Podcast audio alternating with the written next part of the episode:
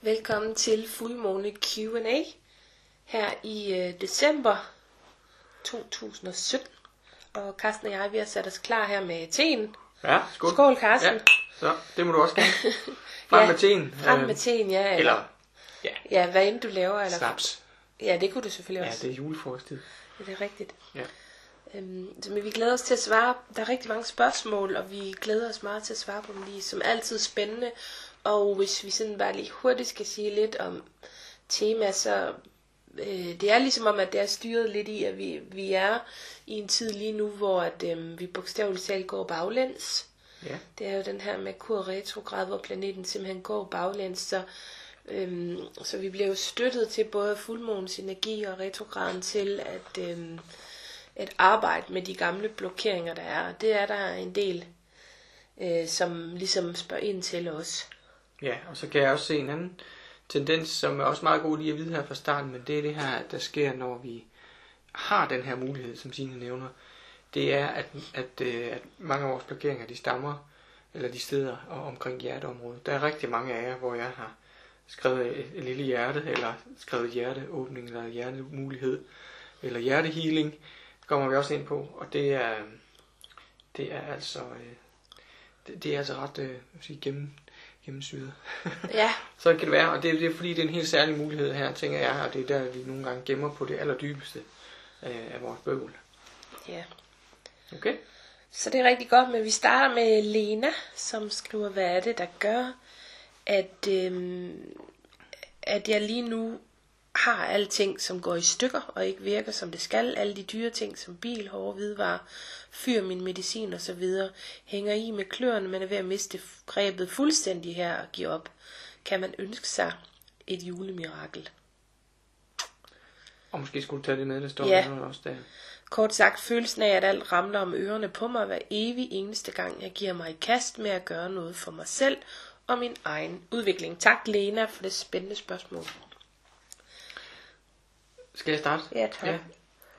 Altså, det, det er især det sidste, jeg hæfter mig med, fordi det her med, at alting går i stykker, vi kender det jo faktisk godt, de fleste af os. Altså, der kommer sådan nogle perioder, hvor der ligesom bliver rusket rigtig godt op i vores omgivelser, og der bliver rusket godt og grundigt i vores øh, sige, tryghed, vores grundvold, og, øh, og det du så lægger til her, det er en overbevisning om, at det sker, når du vælger dig selv til. Øh, og det, det kan godt lyde for mig som noget, du måske kunne prøve at kigge på, nemlig om du under dig selv øh, succes i livet, om du under dig selv, at, at det, det er dig, der får lov til at styre, at du, om du under dig selv, at det er, øh, at, at glæden må komme til dig. Øh, men hvis du ikke lige kan komme i tanke om det nu, så prøv at se, om du kan øh, spole tilbage til tidspunkter, hvor du faktisk gjorde det, hvor du faktisk undede dig selv den mulighed, livet giver dig. De muligheder, livet giver dig.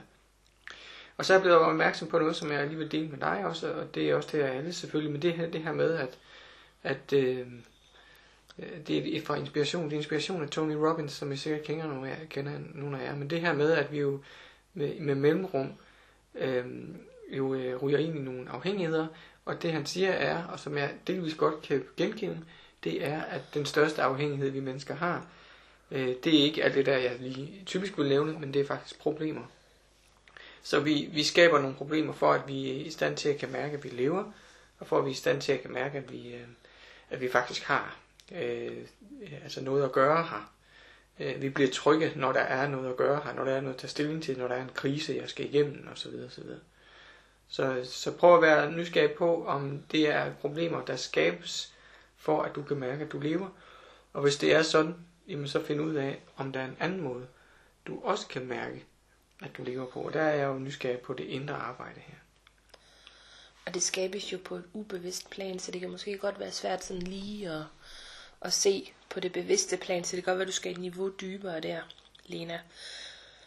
Øhm, ja, det der kommer op for mig, det er jo nok lidt det irriterende råd, eller hvad man kan kalde, altså det her med, at øh, du skal i gang med at vende energien.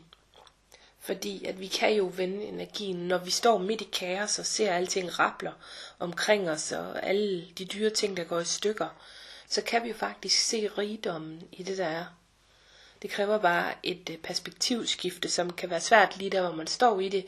Men vi kan faktisk vælge at se på de relationer, vi har måske, som, som føles som rigdom i vores liv. Der, hvor der rent faktisk øh, øh, sker mirakler i livet. Og det er meget spændende, det, det du spørger om her, om, om man kan ønske sig et julemirakel, fordi når jeg læser det på den måde, du skriver det, så bliver jeg i tvivl om, om du tror på det.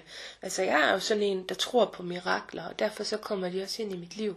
Men du kan jo overveje, hvad du egentlig selv mener med det spørgsmål, om du faktisk tror på det, om du vil tillade dig selv det, om du føler dig værdig til, at der var et mirakel, der trådte ind i dit liv.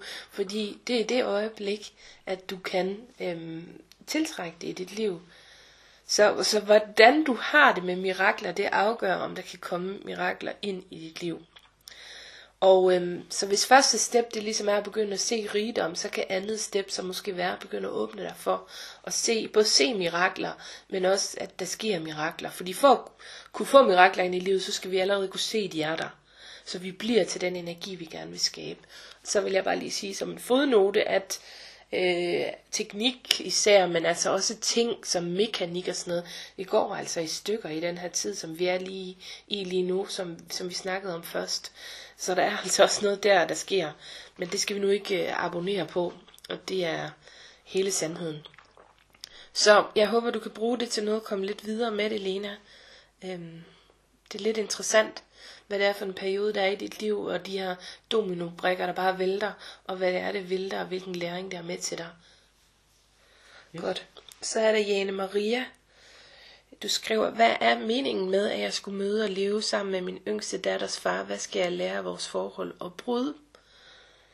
Og jeg har nok, jeg kunne nok godt tak om, tale om det her i 100 år, men måske du skal starte, Carsten, så supplerer jeg. Jamen det er så fint, at så, øh, jeg stiller lidt ind på, på det, der kunne være med, med til dig her, øh, Jan Maria, og det er det her med, at øh, i, i den oplevelse, du har haft med ham, jamen der har du øh, faktisk lært, at du er din egen rod. Altså du kan, du kan selv stå fast. Og det er jo altid godt at, at opleve, hvordan man står i et stormvejr. Øhm, og at øh, det måske faktisk var, var det allervigtigste ved jeres møde, det er, at du har opdaget, hvad det er, du selv er i stand til. Øh, og det tænker jeg, at du bruger hver eneste dag. Ja, så bygger jeg lige lidt videre på det, fordi øhm, altså, det er jo sådan, at den forkerte, eller den vi tror, at den er den forkerte, er altid den helt rigtige. Så vi forelsker os altid i den rigtige. Vi har præcis den partner, vi har brug for, for øhm, at lære det, som vi skal lære. Øhm, og så kunne jeg godt tænke mig, altså det, det, det her det kommer til at handle både om, om det, der er sket, men også det vil det blive bredt og blive vigtigt for mange det her, fordi at det handler også om, om den partner, som vi har nu. Det hele hænger sammen. Men jeg tror, du får det med dig, du skal. Øhm, så altså, vores valg af partner er altid et ubevidst valg. Øhm, du skal forestille dig, inde i dig, der er der et ønske om at blive helt. Og det er fordi, altså grund til, at du har det ønske, det er jo fordi, du på et tidspunkt er blevet halvt, kan man sige. Øhm, at der er sket nogle ting i din, i din fortid, i dine relationer, måske til dine forældre, men også relationer måske til tidlige kærester, som så afgør, øh, hvordan du øh, kommer til øh, at reagere i alle andre situationer fremover, især det her med kærlighed. Kærligheden, den lukker jo op for følelserne, og det er både de følelser, som vi gerne vil have, alle de fantastiske følelser, men det er også øh, altså de lidt mere ubehagelige følelser, som for eksempel mindre værds jalousi og den her angst, vi kan have for at miste. Så øh, det, det er sider, som vi faktisk helst vil glemme. Og når man så bliver forelsket, eller kommer en mand ind i ens liv, så, så begynder det, eller en kvinde, hvis man er en mand, ikke? Så begynder det at, at, ligesom at krasse op i de her gamle sorg, som vi har, som jeg lige var inde på. Og her er der jo altid to valg. Vi kan ligesom tage tyren ved hornene og, øhm, og hele og gendanne os selv her og mærke de følelser, som vi ikke har været villige til at mærke førhen. Eller vi kan ryge ned i den der med, hvor, hvor vi er forkerte, og vi føler, at vi aldrig nogensinde vil lykkes. Så spørgsmålet er, hvor du måske stod efter øh, mødet med den her mand, og hvor du stadigvæk står, øh, når du tænker tilbage på det her møde. Så altså, øh, det er så vildt det her med, med vores partner, fordi det er lidt ligesom om, at der er en, en uforløst historie, der møder en anden uforløst historie, når vi, når vi mødes som partnere. Og øhm, altså, det vil typisk være sådan, at, at den, ene, den, den ene partner begynder at trække sig undervejs, og den anden partner begynder at blive mere pågående. Sådan vil det være i de flere, fleste parforhold. Og du kan prøve at lægge mærke til, hvem du var i forholdet på det tidspunkt, fordi det er måske også her, du kan finde din læring. Altså var du den, som hele tiden ville snakke og var pågående, eller var du den, der trak sig, som ikke vil snakke? Så altså, den partner, vi får, bliver nærmest både en, det bliver både en, en krænker for os, men det bliver også en forløser for os. Fordi at den, altså, man kan sige, at den krænker, jeg taler om her, det er, at, at den, den partner sætter ligesom spotlight på de spøgelser, som vi har fra vores fortid. Øhm, men samtidig så har vi også, vi ser også en forløserdel i den partner, vi har, fordi at det er sådan en støttende alliance. Så det typiske scenarie, det vil være først i forelskelsen, at vi lever meget over i det der støttende scenarie med vores øh, partner. Og, og senere hen, så, så bliver partneren øh, mere repræsentant for de her skyggesider og de her følelser fra fortiden, som kommer op, så der begynder vi at leve senere. Så det er sindssygt spændende det her. Jeg har bare lige sådan tre konkrete øhm, gode at huske på. Det er lige det sidste, jeg vil dele om det her med parforhold. Øhm, men, men der, hvor vi træder øh, altså ved siden af, det er der, hvor vi, vi, vi, vi ligesom føler, at, at partneren skal opfylde de ønsker og behov, som vi har. Øhm, og så er det der, hvor vi begynder ikke at se guldet i konflikten. Fordi konflikten er jo altid en mulighed for udvikling og mulighed for at kigge på sin egen del af historien. Og den tredje, det handler så om, at hvis vi ikke er villige til at kende vores egen historie.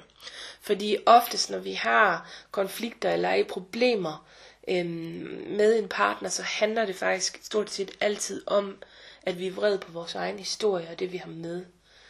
Så øhm, man kan sige, meningen med at du skulle møde og leve sammen med din yngste datters far, det kan det være, at du kan blive klogere på den øh, i forhold til det, som jeg lige har delt her. Men det er kun dig, der ved det, tænker jeg. Mm-hmm. Og jeg synes, det var vigtigt lige for alle, og, og det var rigtig godt det her spørgsmål, fordi det tror jeg, alle kan bruge det her. Ja, det er så fint, Signe. Ja. Virkelig godt at komme rundt om tingene. Mm. Pia, hun skriver, jeg er så forvirret omkring job, om jeg skal tilbage til mit nuværende job, eller håb på afskedelse i næste uge. Så det er jo lige om lidt.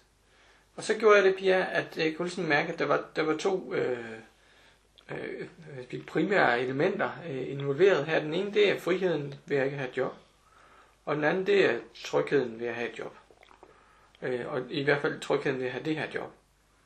Og så vejer jeg op i mine hænder, så er det lidt som om i mine, i min, ind, eller det jeg stiller ind på dig, når jeg mærker dig, at, øh, at friheden den vejer bare en lille bitte smule mere. Det vil sige, der er lidt mere i dig, der trækker mod friheden, end der trækker mod trygheden. Og jeg har lidt fornemmelse af, at du er sådan en øh, person, der er ret god til at, at mærke, hvad der foregår i dig. Og derfor så, øh, så er de her små signaler også nogle gange nogen, som kan være helt afgørende. altså afgørende signaler er nogle gange også små signaler. Altså der, hvor vi tænker, at det kan være fuldstændig ligegyldigt, om vi gør det eller ene eller andet. Og så mærker man alligevel en lille bitte øh, overvægt til det ene. Og der træder vi så ud i den mulighed for at mærke, hvordan det er. Det du kan teste af, inden du gør det ene eller det andet. Nu ved jeg godt, du måske ikke har så meget indflydelse på, om du bliver afskedet eller ej. Men, men i virkeligheden det her med, om, øh, om, du, om du kan mærke, om øh, øh, de her fine nuancer, altså om du kan komme ind og mærke de her fine nuancer, så ser du, du komme til at sætte lidt handling på her, øh, inden det bliver næste uge, inden det bliver tid til afskedelse. Sådan at du et eller andet sted forbereder dit system på, hvor det er, du gerne vil hen. Og sådan det ikke bliver de ydre omstændigheder, der styrer dig. Ja. Jeg håber, det, det er sådan nogen giver mening. Jeg tænker, at du måske leder en lille smule mere om baggrunden, Tine.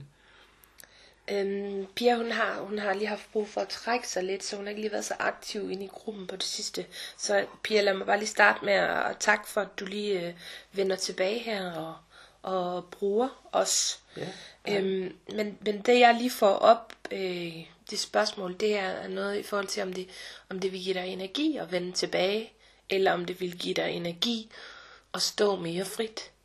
Øh, og der tror jeg, det er vigtigt at prøve at mærke ind, uden alle de her tanker om, jeg ved ikke, om du kan have dem, men altså, det vil være ret typisk at have sådan nogle følelser på det der med en afskedelse.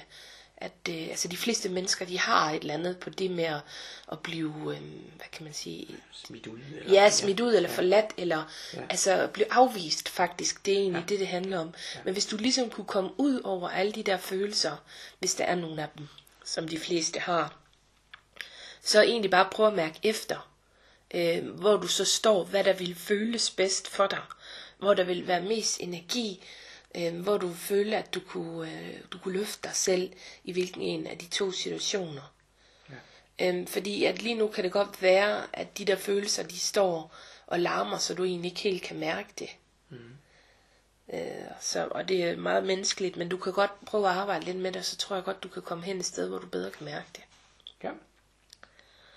Og så forvirring, det er jo noget underligt noget. Det er noget, vi altid prøver på at slippe ud af, men altså, nogle gange skal der sgu en forvirringsfase til, altså. Det er skide godt med forvirring.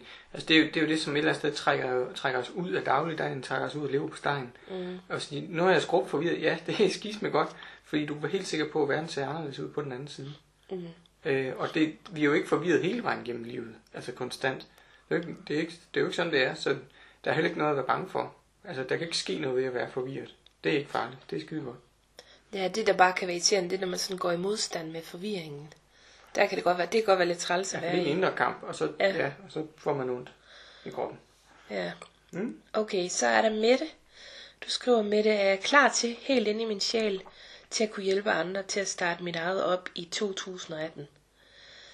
Øhm, må jeg godt starte her, Carsten? Ja, jeg får lige lyst til, at I skal spænde sikkerhedsselen, fordi altså, jeg siger, jeg har lyst til at sige i hvert fald, hvorfor først i 2018? Altså, hvorfor skal det sættes derud? Det, jeg ved godt, det er frækt, men altså, øhm, jeg får bare lige lyst til at spørge, fordi hvis det her det er noget, du mærker, det er noget, du skal afsted med, s- så, øhm, så kan der være mange sådan øhm, undvige manøvrer. Øh, Nå, det kan du bare lige prøve at lægge mærke til, om det ringer ligesom ind ved dig. Men det er bare så spændende, det der med, at vi, vi starter på noget på mandag, eller i 2018, eller om en måned, eller hvad fanden det kan være, altså. Ja. Så hvad kan være det første handling, du kan gøre i dag, har jeg lyst til at spørge, i stedet for, nu ved jeg slet ikke, hvad Carsten han har, men, men altså, jeg får også lyst til at spørge, altså, øhm, må vi egentlig ikke gerne selv være i proces for at hjælpe andre? Typisk vil det være en god idé. Ja, og det, det jeg tænker, altså det er også det, jeg selv oplever i mit eget liv. Jeg har, jeg føler, at der er mange områder i livet, som, som er øh, virkelig lykkelige og glædesfyldte for mig. Men især et område arbejder jeg rigtig meget på. Øhm, og derfor må jeg egentlig, jeg er sådan lige kommet i ro med lige nu. Fordi jeg hele tiden, nej, nu kan jeg godt lige afsløre, jeg arbejder rigtig meget med min krop og på projektet med at tabe mig. Det går rigtig godt. Men det, der er interessant, det er, jeg har hele tiden haft sådan en idé om, så kan jeg ikke hjælpe andre med den del. Jeg kan ikke sige noget om det. Jeg kan ikke være sådan en, der fortæller noget om kroppen. Nej, du skal være færdig først. Ja, jeg skal bare være færdig bak. Det er sgu ikke... Nej, men det holder ingen steder. Det er ikke okay, men altså, jeg har bare lyst til at sætte spørgsmålstegn ved det, fordi at øhm, måske kunne den, som faktisk selv er i processen, være den perfekte lærermester. Og det får jeg bare lige lyst til at inspirere med den myte om, at vi skal være færdige med noget. Øhm, og det er ikke sikkert, at det er det for dig med det, men du spørger dog alligevel, om du er helt klar inde i din sjæl. Ja, og så kan man sige, at øh, der er altid nogle mennesker, som er bare en lille smule, øh, ej, det lyder så åndssvagt, men er en lille smule bagud. Altså, kommer lige bag ved dig, i forhold til den udvikling, du, du har taget. Der står en hel masse mennesker der, som har brug for at høre det, du lige har erfaret. Ja. Og hvor mange gange har jeg ikke sagt det, jeg lige har erfaret? Altså, og delt det, og så er folk bare sagt, yes, det er sgu da egentlig meget godt. Altså, så, så, så det er egentlig bare det, vi gør. Altså, vi, øh, vi formidler det, som vi selv er i gang med at, at lære. Det er i hvert fald en mulighed. Og så er der et andet spørgsmål, som, som lige bumpede ind, dengang jeg læste øh, dit, dit spørgsmål. Det var, hvis nu der var en lille bitte tvivl tilbage her, hvad vil den lille bitte tvivl så have behov for? Ej, Carsten, han Jeg, coacher. jeg, jeg lærer at Jeg elsker coache. det. Det er fordi, jeg går på sådan et forløb. Nej, men, øh, men det var da en mulighed at prøve at, at dykke ind i det, hvis der overhovedet findes sådan en lille tvivl derinde. Ja. Spændende, spændende spørgsmål. Så går vi til Linda, ikke? Jo. Øhm, Linda, du spørger, hvad har jeg brug for at vide? Og det, der dukkede prompte op i mig, det var bare, at du skal bare nyde, at du har flyttet dig. Det er sådan et eller andet med en konsolideringsfase, hvis det giver mening. Sådan noget med at stabilisere og sådan virkelig få øje på alt det, der er sket. Tag et øjeblik til at virkelig storhylde dig selv. Og så sådan en uh, nærmest uh, klar besked fra, uh, ja, fra din vejleder eller fra dig, vil jeg sige. Det lyder sådan her. Du blomstrer midt om vinteren. Tænk, så kan du høste lidt tidligt næste år. Prøv lige tykke lidt på den, Linda. det var spændende. Ja, det var lige lidt spændende. Der ligger en meget symbolik i det her. Altså, du blomstrer faktisk lige nu. Og det betyder, at du kan høste lidt før til næste år. Mm. Og det er fordi, du skal prøve at se, om du kan komme ud af de gamle mønstre i forhold til, hvor du når du plejede at høste. Så nu kan du høste lidt tidligere. Det vil sige, at du kan faktisk få lov at få glæde af det, alt det her, siden hun nævner med din, det nye sted, du står. Du kan få glæde af det allerede nu. Øh, og, og, og få hurtig glæde af det, og, og komme hurtigt videre. Øh, det, det er den nye tilstand, du er i. Jeg tror også, at den nye tilstand den er meget fyldt med handling. Det har jeg sådan en fornemmelse af. Ja. At det er det, der har, har båret ja. Linda. En høst er også en handling. Ja. Lige præcis. Ja. Så er der Lone, du skriver, hvilken del inde i mig har jeg brug for at tage fat i? Og øhm, det, der kommer op for mig, det er den sårbare del. Og øhm, jeg ved godt, det er det provokerende, Lone, men at øh, dele din sårbarhed, at det er allermest sårbare. Vi vil virkelig elske ind i gruppen og tage imod dig, så øhm, det er en opfordring for mig. Jeg vil ikke sige så meget mere om det, men det er det, jeg får ind. Ja, og det jeg fik et billede af, det var, at du tog fat i din krop. Altså, hvad er det for en del af mig, jeg skal tage fat i? Bum, så kom der bare et billede af, at du tager fat i din krop. Og det er som om, at du, øh, du har brug for lige nu at tage fat i din krop. Øh, hvad der så skal ske der, øh, det kan godt være, at du ved det. Øh, du får sikkert en tanke, når jeg lige siger det. Godt. Så har vi Annette.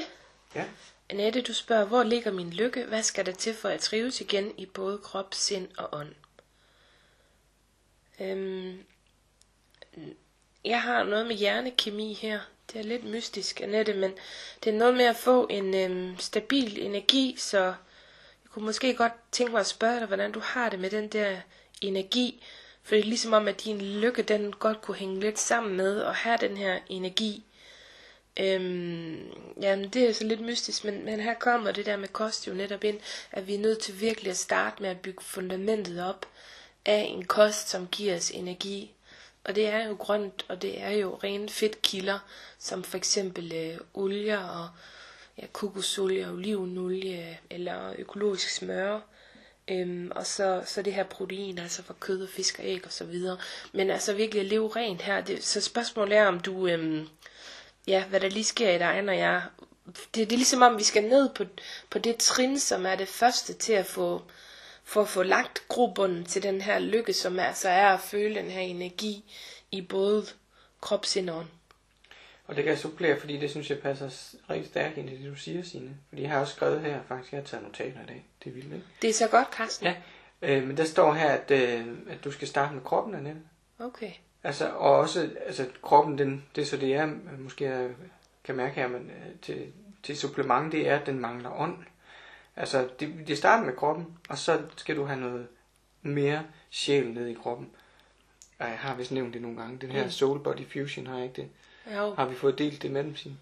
Det tror jeg faktisk ikke. Annette, kan du ikke være sød og, og, og skrive det til os, at vi lige skal gøre det? Fordi det, vi kan godt have en tendens til at glemme det, når vi sidder og... Vi har en særlig meditation, som, Ja. øh, som øh, egentlig er en mini-session i noget, der hedder Soul Body Fusion. Altså sjæl-krop-fusion. Og den vil være fin for dig lige her. Mm. Og det, eftersom den er lavet, så kan I lige så godt få den. Øh, det er i hvert fald en, som jeg har lavet gratis på et tidspunkt til nogle andre. Så det kan I sagtens få. Godt. Så er der Bibi. Du skriver, Bibi, hvordan var det at være mig før, under og lige efter min forældres skilsmisse? Jeg husker ingen følelser, situationer eller lignende. Og det der sker jo, når at der er perioder af vores liv, hvor at, øhm, altså, at der nærmest ikke er nogen øh, erindringer. Altså, jeg kunne bare godt lige tænke mig at forklare det, fordi det er så interessant, men det er sådan set, at det her minde, det er faktisk for smertefuldt for os at være i. Og så sker der det, øhm, at vi skubber vores følelser væk det er også, altså det er vores forsvarsmekanisme, så nogle gange er vi nødt til at skubbe følelser væk, fordi vi ikke kan kapere at være i det. Det allerbedste eksempel, det er soldater, der er i kamp. De ser simpelthen så meget død og ødelæggelse omkring sig, at de er nødt til ligesom at skubbe følelserne væk. Så det er en fin mekanisme, vi har her. Problemet er, øhm, problemet opstår, når vi ikke reconnecter, altså når vi kommer tilbage til at kunne mærke øhm, os selv og får ligesom mærket det der, der var svært. Så soldater, der kommer hjem fra krigen og ikke får kontakt øh, og får mærket de følelser, der var svære, de kommer jo ind og får det her øhm, efter øh, Posttraumatisk ja, stress. posttraumatisk stresssyndrom, som de så mærker bagefter. Ikke? Og det er jo sådan, det, er det samme, der sker med os i vores barndom, når vi mærker, øhm, eller når vi er i situationer, der bliver så svære, at vi er nødt til øh, at skubbe det væk. Det var bare lige en forklaring på, hvad det er, der sker, fordi det kan også være rart at have. Men den følelse, jeg får ind, eller den fornemmelse, det er virkelig en ensomhedsfornemmelse. Samtidig har jeg lyst til at sige, altså at, at du har været ensom her, Bibi, så det kan du prøve at lægge mærke til, om det, om det ligesom giver mening for dig. Men jeg har også lyst til at sige, at der er et eller andet med, at der er vokset en evne til at sprede glæde omkring dig, og ligesom skabe det her rum for andre også ud af det her, fordi det har, det har også været en overlevelsesmekanisme, at det har du simpelthen brugt. Så prøv lige, prøv lige at se, hvordan det giver mening. Ja. Jeg har fået lidt øh, noget, noget, jeg kan supplere med her, og det er, at øh, jeg får et billede af, at du faktisk især øh, kigger på din far her. Øh, du kigger mest på det maskuline i, øh, i, i det forhold, dine forældre har haft. Altså, at, øh, at, at det er ligesom, at det, det er din far, der du kigger på i forhold til den her store forandring. Øhm, og så kan du være nysgerrig på, om det er noget af det, du har trukket frem i dit liv, nemlig at du kan godt måske være nogle gange være lidt bange for at tage de store øh, handlinger, ikke de store beslutninger. Det er det der med, at du kan sagtens måske mærke, hvad skal til, men også altså, gøre de store ting, gøre de store handlinger. Så prøv lige at tjekke det ud, om, om det er noget, som trækkes med frem, fordi så ligger der en helingsmulighed her. Ved simpelthen at øh, øh, han har sagt, smelte dig sammen med den maskulinitet igen, som din far har givet dig. Altså, vi har jo alle sammen en maskulinitet med, og en femininitet med fra vores forældre. Øh, nogle gange er det fra, som, altså, maskulin fra far og feminin fra mor. Nogle gange er det lidt en blanding. Men, men af og til, når vi så savner den power i vores liv, så kan vi prøve at få øje på den i de minder, vi har om vores forældre. Så på det tidspunkt, der var der virkelig handlekraft. Der tog far faktisk virkelig handling to action på det her. Fordi det er det, der et eller andet sted er modvægten til den lammelse, som jeg tror, du har registreret hos ham her. Og egentlig besluttet, at du vil tage med. Ubevidst, naturligvis. Var det spændende det her, Bibi. Vi er nødt til at høre, høre noget om, hvad der sker med dig. Og også alle jer andre meget gerne øhm, skrive, hvad jeres oplevelse er. Vi får det ikke lige sagt hver gang, men vi vil virkelig gerne høre fra jer, altså. Ja, der kunne godt være, være en hel del af jer, der skulle lytte til den sidste her. Ja, kan jeg mærke. Det er super. Øhm, så Joy skriver, hvad er mit skridt videre ud i mit arbejdsliv? Er humor og formidling mod min vej frem? Øhm, Joy, jeg har lyst til at spørge dig, om du har det fedt, når du er sjov? Øhm, hvad, hvad, hvad sker der, når jeg spørger om det? Synes du, det er fantastisk at være sjov? Kan du lide det? Øhm, er det noget, som fylder dig op af glæde? Og så i forhold til det her med formidling, øh, jeg ved lidt, lidt i tvivl, men jeg ved, at du er i gang med at skrive. Og spørgsmålet er, om du har lyst til at skrive, skrive, skrive, skrive, skrive, skrive, skrive. Altså hvad du får energi af. Får du energi af at skrive, eller får du energi af feedbacken, du får for dit skriv? Fordi der er nødt til at være en energi i at skrive, i selve skrive, skriveprocessen. Fordi ellers så bliver du afmattet på et tidspunkt. Altså hvis det er det, du vil. Formidling kan også være alt muligt andet. Lad mig lige høre, hvad Carsten han siger også. Jamen det er fordi, jeg, sagt, jeg ser jo, øh, når, når du siger formidling, så ser jeg der jo øh, på de skrå brædder, eller øh, bare de, på de helt almindelige brædder, stående øh, øh, og formidle med humor og dybde. Og når jeg ser dig der, så, øh, så kan jeg kun sige ja, springe ud i det. Så måske endda det var nyt for dig, hvis det er, at det var det her med at skrive, som du havde tænkt. Så, øh, så der, der er ikke noget, der sådan bremser noget. Altså jeg kan, jeg kan ikke mærke, at der er noget, der, der er en stopklods her. Det er bare lidt sjovt, for det er faktisk en ny side for mig, øh, Joy, hvis, hvis du er sådan en helt vild humoristisk en. Men det vil jeg mega meget glæde mig til at se.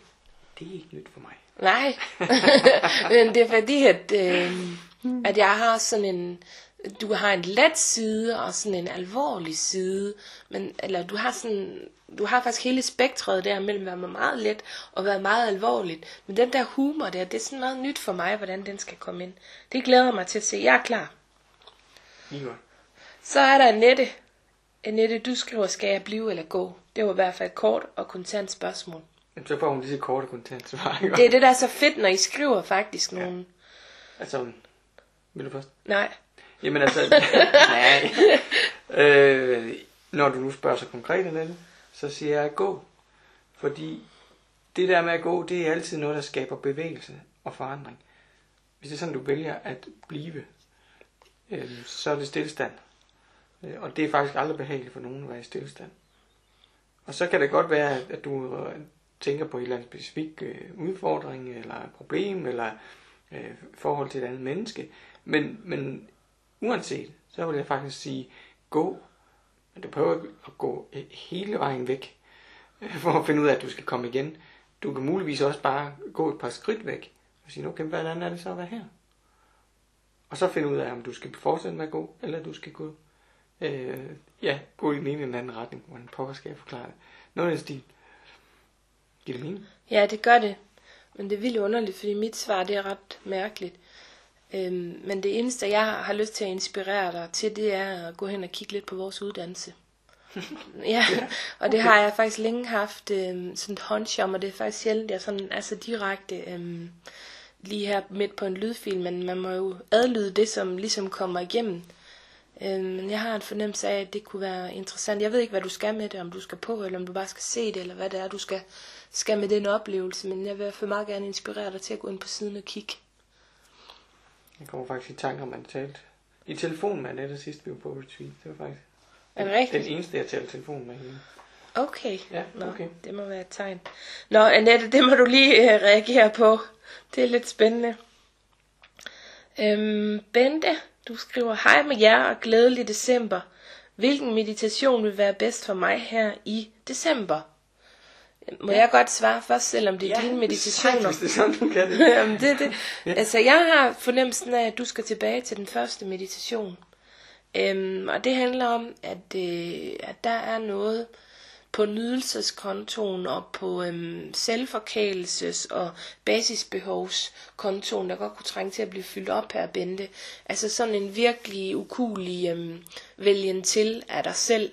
Fordi det er jo ligesom om i den første måned, der arbejder vi rigtig meget med det. I den anden måned går vi sådan lidt mere ud i relationer og, og kigger på nogle andre ting. Og så her i den tredje måned, der er vi ligesom i gang med øh, at bygge fundamentet lidt, lidt mere op og øhm, sådan komme meget ind i intuition og handlekraft og sådan noget. Men jeg har sådan en fornemmelse af, at det vil være fantastisk for dig her øhm, i noget tid. Prøv at virkelig arbejde med at komme tilbage til det der fundament. Det er jo det fundament, som vi alle sammen hele tiden jogger ud af. Og som vi faktisk alle sammen har brug for at komme tilbage til. Så der er ikke noget øh, dårligt i det. Altså, Ikke et tilbageskridt, sådan Nej. kan man sagtens øh, sige. Ja. jeg synes bare, du skal undre det. Det er lidt det. ja. Og så tjekker jeg lige ud, øh, fordi jeg jo øh, har lavet en healing-serie, som hedder Bliv din egen healer. Og øh, den har du adgang til, Benne. Det, det er jeg vil lige ind og logge ind. Og det kommer jeg til at sige nogle gange til nogle af de næste her. Men der er altså en der, der hedder hjertehealing. Og den kunne du vældig godt supplere med. Og det var det, jeg startede med at sige på, på lydfilen her også. Men det, nu begyndte det ligesom at, at folde sig ud her. Den skal du have fat i også. Godt. Så har vi Elisabeth. Elisabeth, du skriver, hvordan kommer jeg ud af stagnationen? Ja, Elisabeth, øhm, som jeg lige var inde på i starten, altså så er det bare en tid lige nu, hvor det er mega. Altså det føles som at rende panden mod en mur, hvis vi prøver på at gå alt for meget fremad. Så det er altså ikke så underligt, du måske føler dig lidt øh, klemt ind i en anden stagnation, og den vil være der frem til jul. Vi, vi træder ud af den her periode den 23. december helt præcis. Så nogle gange, ikke også, så kan det godt være øhm, en idé at gå lidt baglæns her. Altså i stedet for at prøve at gå fremad og rende panden ind mod muren, og så egentlig prøve at finde fred i at gå baglæns. Det kan godt føles sindssygt svært for os, som plejer at rende fremad, men det er altså rigtig god øvelse. Så egentlig så svarer jeg ikke på dit spørgsmål, fordi jeg svarer dig ikke på, hvordan du kommer ud af det, men jeg svarer dig måske mere på, hvordan du ligesom bliver i det og, og kan være i det. Jeg knager lige lidt her på stolen. Sådan. Okay. Så jeg får jo sådan et billede af, at, at du, øh, du har svært ved at komme op af stolen. Og øh, det man nogle gange kan gøre for at sætte bevægelse i ting, så det bliver lidt mere behageligt at være i. Altså lidt det Signe hun fortæller her, men der er måske noget, som du er nødt til at være i nu. Men hvis det skal være lidt mere behageligt at være i det, så kan det være rart at få kroppen i bevægelse. Og selv kroppen kan være svær at få, få flyttet, altså, øhm, fordi det hele er stagneret. Så øh, er det sådan, at man kan slå hjernen fra. Vi er ligeglade med dig, jeg er ligeglad med alt, hvad du siger. Nu rejser jeg mig, jeg går ud og tager min jakke på, jeg går ud og tager min sko på, så går jeg, jeg kommer ikke hjem igen, før jeg har taget hele den her runde, som jeg kender, eller den tur, som plejer at gå, eller et eller andet. Fordi det der med at få kroppen i bevægelse, det er faktisk det, der et eller andet sted skal til. Det, det, jeg fik en fodnote her, men det er sådan det bedste råd, jeg nogensinde har fået. Det fik jeg af min egen mor, da jeg, havnet i stagnation i forhold til gamle, mange gamle ting, det var gamle øh, skilsmisse, der var dengang. Jamen altså, tag noget tøj på og komme ud for at gå en tur. Og det er simpelthen nogle gange bare lige det, der skal gøre, at man kan være i det der følelseshav, man nogle gange er i, når alt ser ud som om, at det sidder fast. Ikke? Godt. Øhm, så har vi Pernille, du skriver, min mor døde for 18 år siden. Jeg har aldrig rigtig sørget, men føler stor trang til det nu. Hvordan gør jeg det? Pernille, jeg håber lidt, du hørte efter, da jeg snakkede øhm, øh, om, om det, som Bibi hun spurgte om. Fordi det er højst sandsynligt også det, der er fat med dig her, at du aldrig har fået udlevet den sorg, men egentlig på en eller anden måde bare sat den på pause, og den vil så på en eller anden måde øhm, prøve at, at ligesom få fat på dig igennem dit liv. Og det, det lyder lidt mærkeligt, men altså det er sådan lidt en, et indre detektivarbejde. Men det der sker helt præcis, det er, at det som vi ikke er villige til at mærke indeni, og, og sætter på pause, øh, det vil så udspille sig faktisk ude omkring i vores liv. For eksempel i vores relationer, det kan være i øh, vores kærlighedsliv, det kan være i vores øh, økonomi, det kan være alle mulige steder, hvor vi så begynder at sabotere os selv. Øhm, fordi at der er noget, vi ikke har været villige til at mærke, en smerte, øhm, som, som er så svær at have inde i, så vi er nødt til at, ligesom at lægge den uden for os selv. Godt, så øhm, hvis du føler en stor trang til det nu, så kunne det netop godt være fordi, at, at det er på vej til. Og hvordan du kan gøre det, altså det kan være, det kan måske lyde helt vidunderligt det her, men øhm, noget jeg selv har brugt på et tidspunkt, det var at lægge mig ned på gulvet, og så få et bevidst flip, øhm, hvor jeg simpelthen hamrede og bankede, altså ligesom små børn gør, ikke? I jorden med, med benene og med, med hænderne. Fordi det, der sker, når vi gør det, det er, at vi på et eller andet tidspunkt, så begynder kroppen faktisk at reagere på det her, fordi den kender det. Øhm, og så vil følelserne dukke frem. Der vil typisk være vrede først, øh, men nedenunder vrede, der ligger altid en sorg. Så det er ikke sikkert, at du lige kommer ned til noget, der handler om din mor om sorg, men det kunne være en meget spændende måde at prøve at gøre det her på. Så skab et sted for dig, hvor der er ro og fred, øhm, og så prøv den her proces og se, hvad der sker. Også selvom det er grænseoverskridende. Og til supplement, øh, så er det jo godt at, at få blødt op, der hvor sorgen sidder. Øh, for dig og for de fleste, øh, vil man sige, at sorgen den sidder i hjertet i, øh, i, i hjerteenergien, jamen der er vi, det har jeg været lidt ind på nogle gange nu, men det er det der med, at der er øh, et, den største potentielle åbning, men der er også, det er også det største potentielle skjulested. Og det, det der så er ved det, det er, når vi så øh, begynder at, øh, at åbne op i hjerteenergien, øh, så har vi mulighed for øh, ret øh, let og ret øh, markant at lukke op, og så også samtidig ret markant øh, i dit tilfælde her også, øh, at øh, lukke op for det, der ligger inde bagved. Altså det, det er et ret åbent sted, når vi ellers går i gang med at arbejde med øh, altså hjerteenergien, hjertechakret. Så jeg skal nævne igen, og det har jeg noteret her, hjerteåbning, som hører med i serien Bliv din egen healer. Jeg tror også, vi vil linke til den, øh, fordi det ser ikke ud som om, at Pernille hun har den. Øh, den koster ingenting. Det er sådan en lille billig en. Ja. Øh, det er sådan en fantastisk serie. Virkelig, 70 som, kroner eller sådan noget. Jeg tror også, at 700 mennesker har brugt den med stor succes. Så det, den skal du også have. Ja. Ja. Godt. Så er der Karen Elisabeth. Og du skriver, jeg er desværre gået ned med stress og depression igen igen. Det dræner mig totalt for energi. Hvordan bliver jeg glad og energifuld sammen med en magnet for penge? Hvordan får jeg et godt forhold til min familie, min mand, børn og børnebørn? Hvad skal jeg lære mit 40-årige ægteskab med min mand? Hvordan står jeg ved mig selv og hviler jeg i mig selv? Det var mange spørgsmål, men jeg har virkelig brug for hjælp nu på forhånd. Tak, jeg glæder mig til at høre jeres svar, for jeg har virkelig brug for et kærligt spark, og det har været meget grænseoverskrivende for mig at skrive ovenstående. Jeg vil godt lige starte her. Øhm, tak for modet, Karen Elisabeth, til at, til at skrive det her. Øhm, og det vil sige, det er, når der er sådan et maskingevær spørgsmål, som der er her ved dig, så er det altid et signal til, at du har fået lagt din power over til os, øhm, og du har et eller andet sted mistet kontakten med det sted i dig, som har svarene. Så derfor så skal vi ikke så svare på alle de her spørgsmål. Øhm, fordi det er ikke det, det handler om. Det handler om, det er, at du kommer tilbage til et sted, hvor du faktisk er kontakt med dig selv, hvor du, øhm, øh, hvor du begynder at kunne mærke dig selv og kunne lytte til dig selv igen. Så det er det, jeg vil give guidnings til. Vi kan heller ikke svare på så mange spørgsmål på én gang, og det vil ikke give mening. Øhm, så, så det, der skal til, Karen Elisabeth, det er dine basisbehov. Det er virkelig at opfylde dem, og det ved du, hvad det handler om hvile. Det handler om søvn, det handler om øhm, at få den rigtige øh, kost øh, med næring i, undgå øhm, alt det her sukker og kulhydrat, som øhm, vi faktisk overhovedet ikke har brug for. Men at få de her måltider, der består af fedt, grønt og, øhm, hvad hedder det, protein, altså noget fisk eller kød.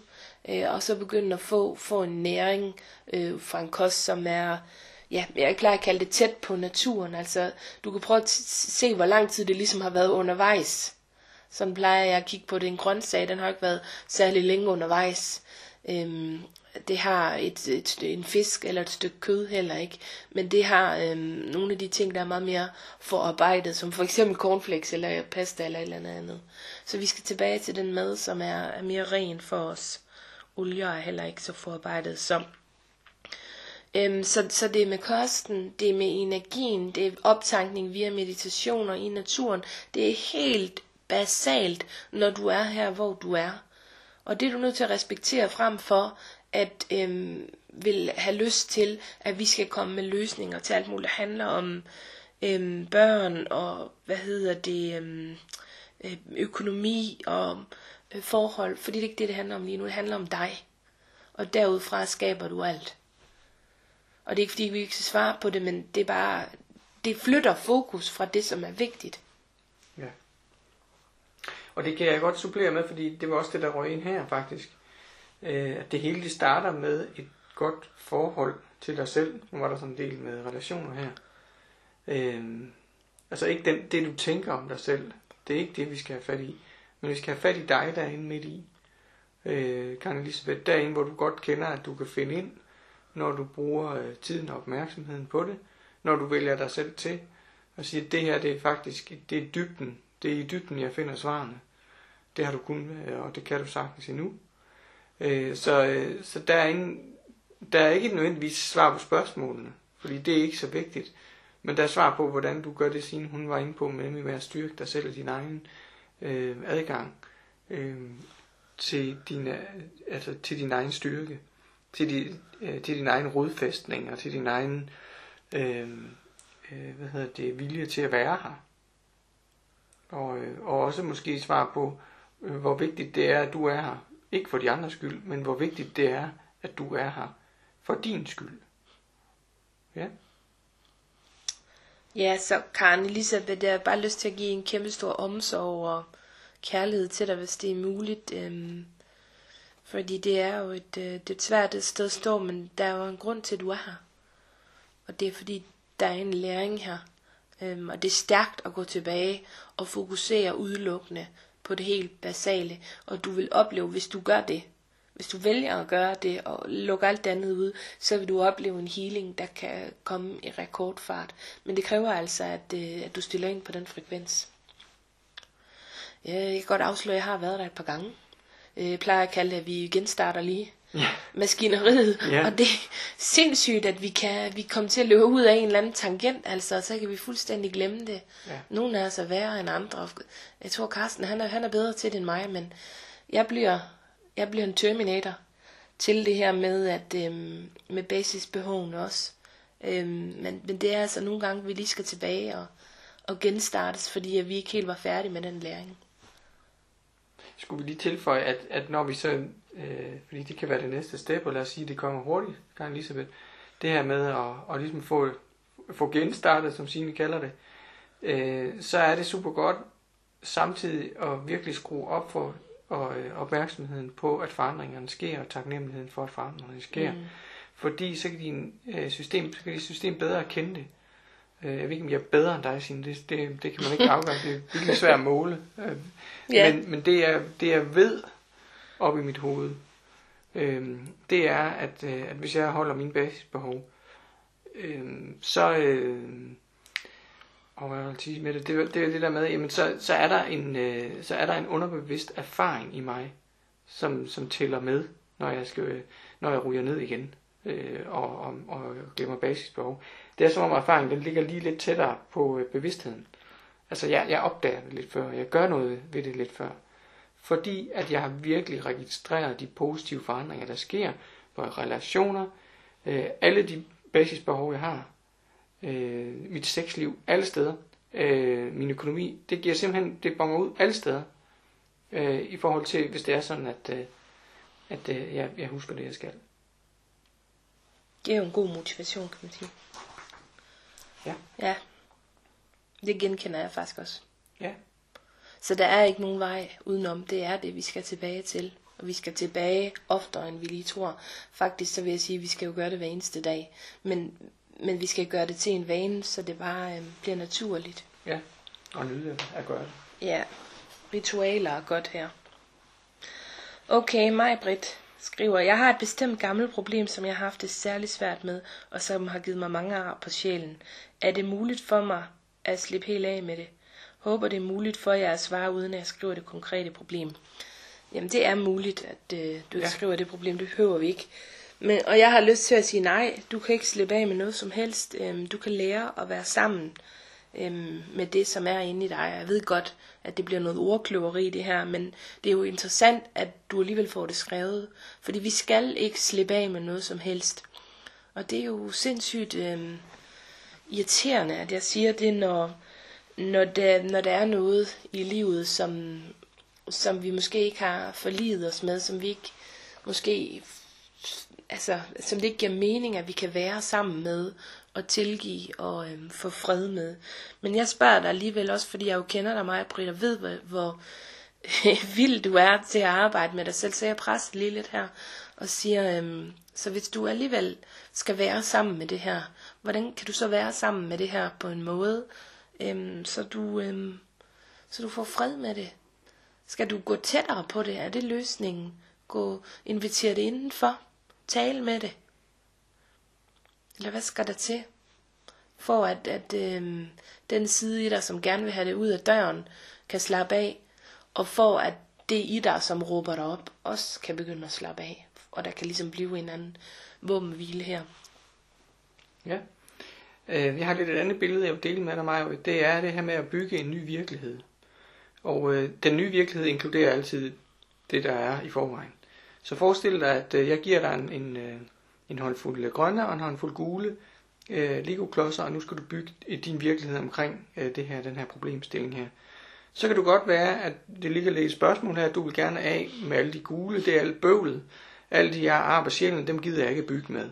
Og så begynder du at bygge fundament. Så lægger jeg lige en 4-5 stykker af de gule over til dig, og så siger jeg, kan du ikke nuancere dit byggeri en lille smule ved at bruge to farver?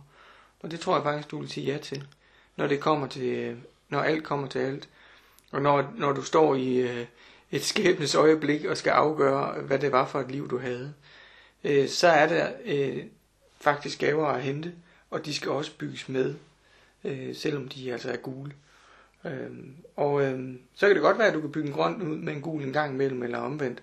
Men, men det gør bare dit liv mere øh, nuanceret og mere, øh, mere smukt i virkeligheden, at, øh, at du har prøvet alt det her. Den er simpelthen så spændende, den her Majbrit. Den bliver vi nødt til at høre din respons på også. Ja, frem med Lego. Ja. Inge, du skriver, hvilken sætning har jeg brug for lige nu? Jeg får den her sætning ind, som er så stærk, der hedder, jeg har kærlighed. Fordi det er det, som jeg oplever med dig lige nu, og der hvor du står, Inge. I kæmpe livskrise, som jeg jo ved, du står i.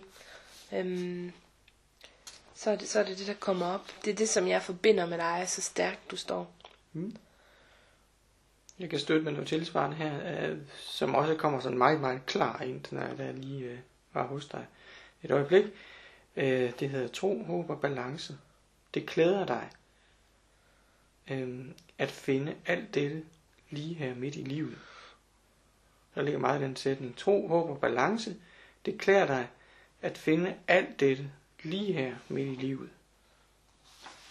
Ja, Inge, Jeg du, vil så gerne bare lade den stå, fordi Ja. det, det bliver bare talt i stykker, hvis man det gør det. Ja, Og det der også er med Inge, det er, at hun er så god til selv at forstå, og ja, øhm, egentlig få sin egen svar med bare sådan et lille input her. Så super. ja. Mariana, du skriver, hvordan får jeg vendt min modstand mod min mor til kærlighed og omsorg? Yes, så Mariana, hvordan ville det være at skrive hele jeres historie ned? Og ligesom filtre den lidt ud på den måde. Simpelthen, øh, ligesom man måske kunne skrive historien om, øh, ja, nærmest hvad som helst. Øh, historien om ens venskaber, eller historien om ens krop, eller en, ens kærlighedsliv. Så simpelthen skrive historien om relationen mor. Øhm, kan vide, hvad der så vil ske.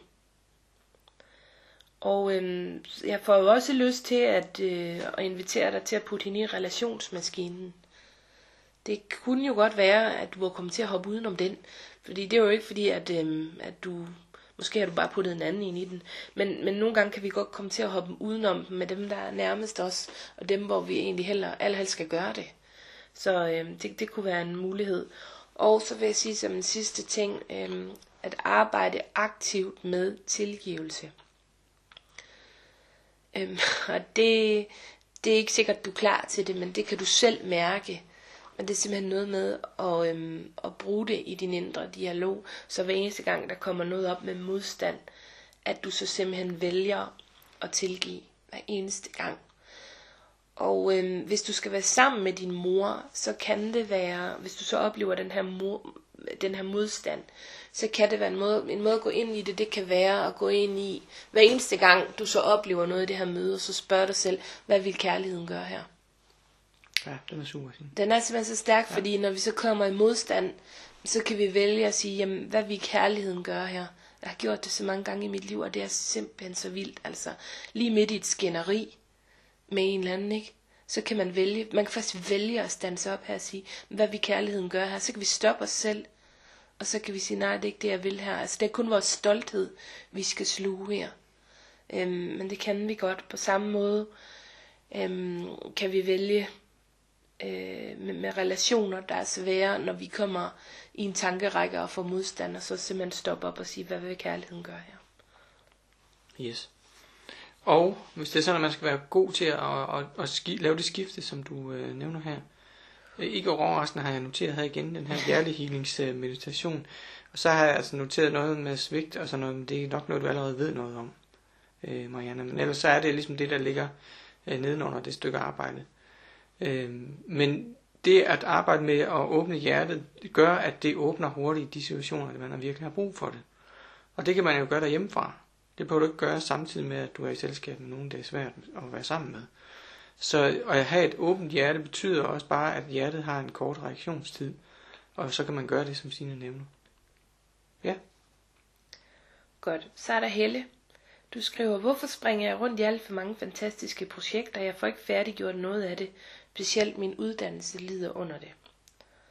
Og jeg kender godt den fornemmelse af at springe rundt i alle mulige projekter. Det er mega fantastisk. Det giver energi, og der er masser af luft og sjov. Og øhm, så på et eller andet tidspunkt, så ender man med overvældelse, fordi der ikke rigtig er noget af det, der er blevet afsluttet. Så øhm, hvorfor du gør det, det kan jo handle om, at der er noget, du ikke vil kigge på. Det gør det som regel, når vi, når vi starter nye projekter op.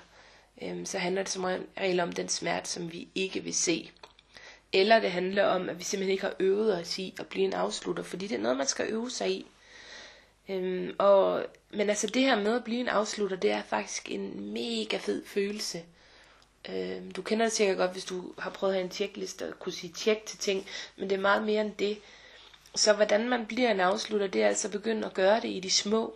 Så det kan være for eksempel, at man gør øhm, alting 100% færdig, inden man går til den næste opgave. Man holder op med at multitaske, så man ikke øhm, samtidig med, at man, man vasker op, så også lige er i gang med at øhm, lave mad, eller at man går ud til postkassen, og så fjerner man lige 117 øhm, stykker skrald eller tøj på vejen. Men man gør én ting færdig, og sætter en intention på en opgave, og så gør den færdig. Det kan bare være bitte små ting.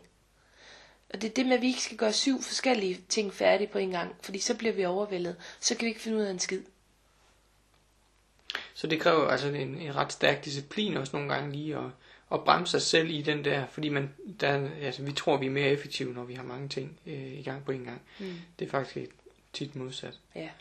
Øhm, plus, at der er jo også det der med, at øh, hvad er det, jeg skal gøre i dag? Altså det spørgsmål kunne være godt at stille dig selv. Hvad er det, jeg skal gøre i dag? Og så nøjes med at høre et svar ind i dig selv, og så gå i gang med det, og så ikke gå i gang med de andre ting, før det er færdigt. Og så har jeg også noteret noget her, som handler om at have en, en fast dagrytme, altså nogle ting, du gør på bestemte tidspunkter, og også have nogle bestemte ritualer, du gør i, øh, i optag til, for eksempel, nu skriver du det her med uddannelsen, altså hvis du gerne vil arbejde videre med det, og gerne vil have det på, at du har en fast optakt og en, en fast udgang af det, så du ved, at i rammen af det her, som du selv har sat, som starter med at gøre det her for mig selv, jeg laver min øh, lektier, hvad det er, du skal lave, og du øh, og så går ud med det samme ritual igen, så, så beder bare du din øh, underbevidsthed til at forstå, at det er altså der, du skal gøre det. Og så bliver du i det, og så har du nemlig fri resten af tiden. Så går du ikke og tænker på det, så, så kommer det ikke ind som sådan en pop-up, der lige pludselig skal, skal håndteres midt i det hele. Og så se om du kan lave nogle aftaler med dig selv. Det er også en under basisbehov, så vidt jeg husker. Altså man overholder øh, øh, aftaler, som man laver med sig selv. Øh, det er i hvert fald rigtig godt for en at kunne det. Mm. Ja. Godt, så er der Jeanette, du skriver, hvordan øver jeg mig i at være i processen, uden at bruge så meget energi på at dvæle ved, tvivl, dvæle ved tvivlen, står der. Ja. Og der er det jo, at vi har en tendens til at synes, at tvivl det er noget øhm, irriterende noget. Ja, det var den igen. Men Ja. tvivl er jo grundvilkår for os, og det er så fint at have det. Øh, så tvivlen må gerne være her, den leder os altid til en afklaring senere hen, så vi må gerne byde tvivlen velkommen. Og alene det at skifte perspektiv her, det kan gøre, hvis du, altså hvis det giver mening for dig, at, øhm, at du ikke længere står i, med det her problem. Ja, det håber jeg, det giver mening. Ja, det er jo lidt som om, at, at tvivlen kan opløse sig selv, hvis den bare får lov at være der. Mm. Og sige, nå, jeg er i tvivl, jeg er rigtig meget i tvivl. Ej, hvor er jeg i tvivl. Og så det kan man sidde og sige til sådan et stykke tid, og så lige pludselig så ved du godt, hvad det er den første handling, den skal være i den her pro- problemstilling. Og der har jeg altså noteret, at det vil være fint jo, og det er måske sådan lidt, lidt søgt her, men alligevel, men at du faktisk sætter handling på før. Øh, også før, at du er helt sikker. Vi siger også nogle gange, at man skal gøre det, som, som man ikke ved, man tør endnu. Ja. Øh, så, så det er da også nogle gange bare at komme i gang øh, med at gøre noget, øh, og som er et eller andet lidt hen i retning af det, som, som er øh, hægtet op på den proces, du er i gang med. Du skal gøre det, du ikke tør, før du tør det. Ja, det er jo sådan, det var. Jamen, det kan siges på mange måder, men jeg kan godt lide at sige det sådan, Ja. at du skal gøre det, du ikke tør, før du tør det. Ja. Ja. Okay, Charlotte. Øj, blev i den grad gjort opmærksom på i går, hvor meget jeg savner mandligt selsk- selskab hele vejen rundt.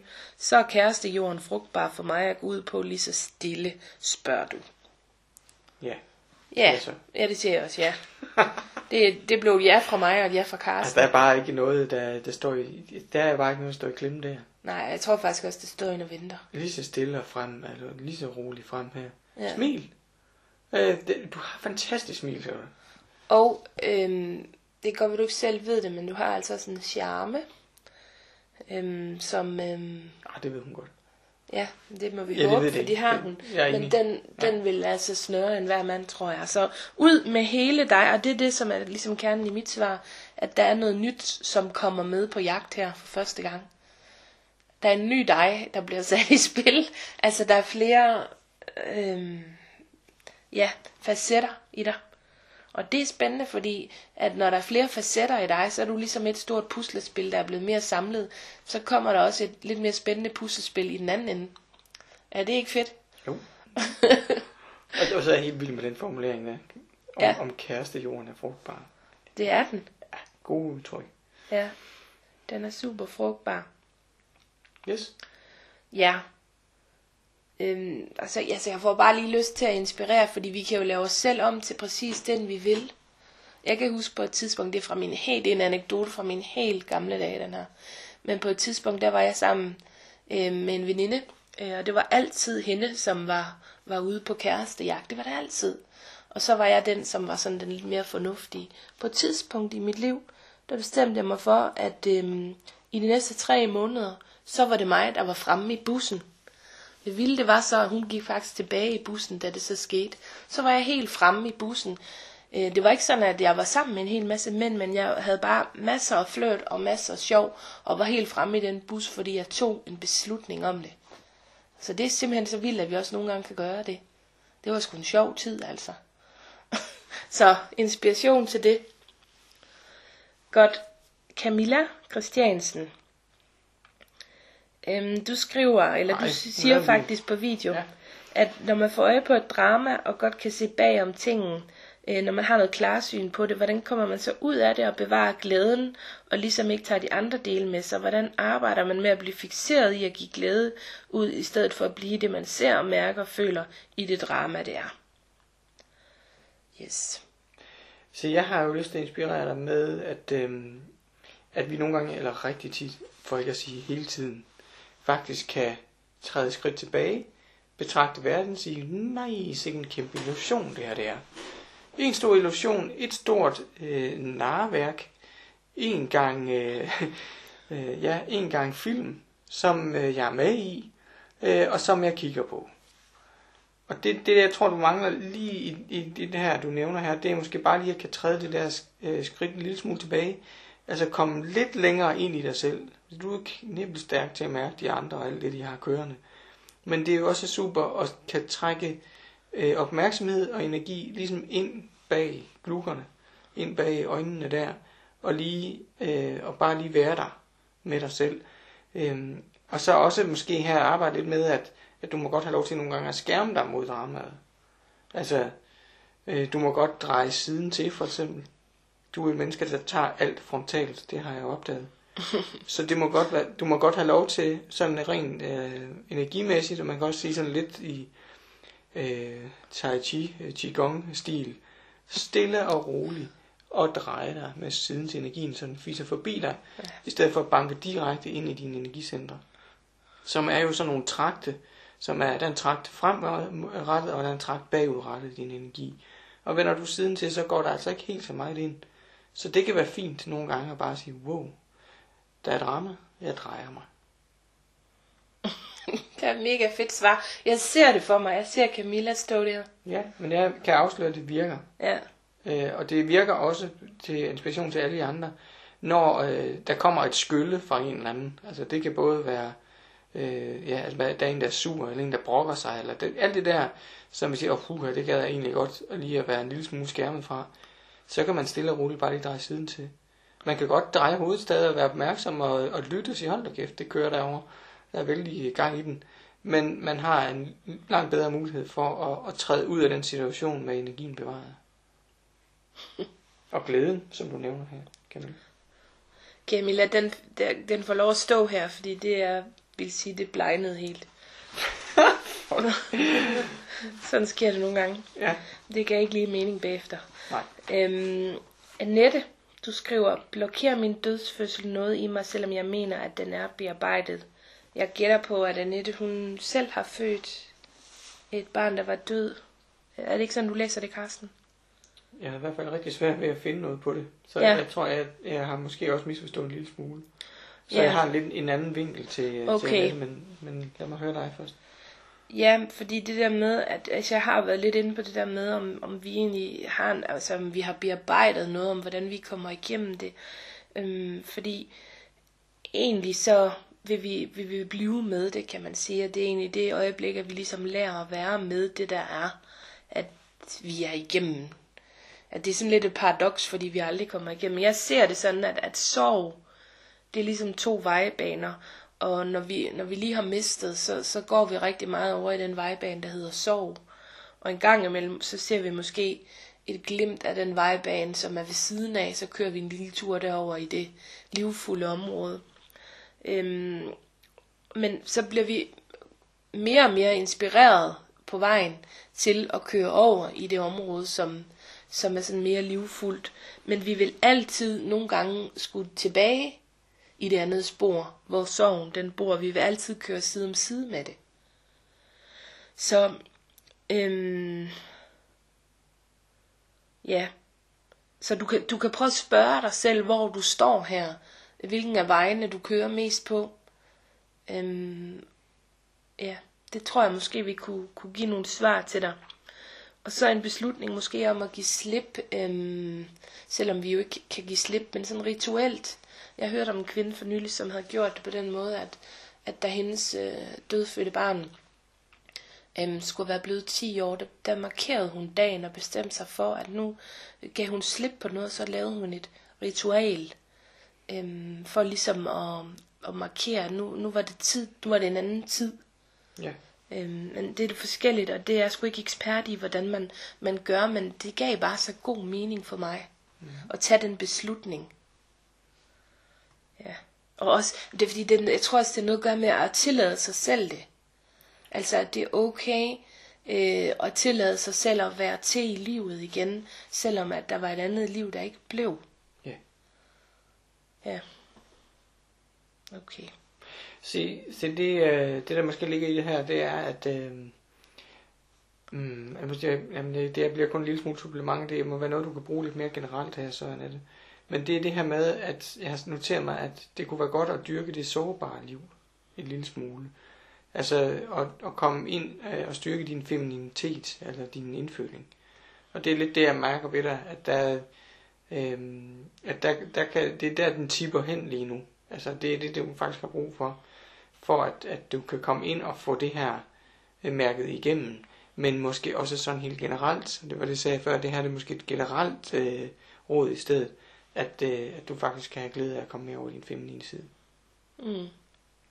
Men jeg vil også gerne sige tusind tak, Annette, fordi du deler det her, fordi det gør altså også noget ved mig, og at, at, du, øhm, at du er et sted, hvor du øhm, er i så stor tillid, at du deler det her. Så tak for det, fordi det er så vigtigt for os alle sammen, ikke at gå uden om de her, hvad kan man kalde tabuer. Fordi vi, vi lever altså rigtig meget, når vi, når vi gennemlever dem, og, og tør være i dem, og tør tale med andre og sætte ord på det.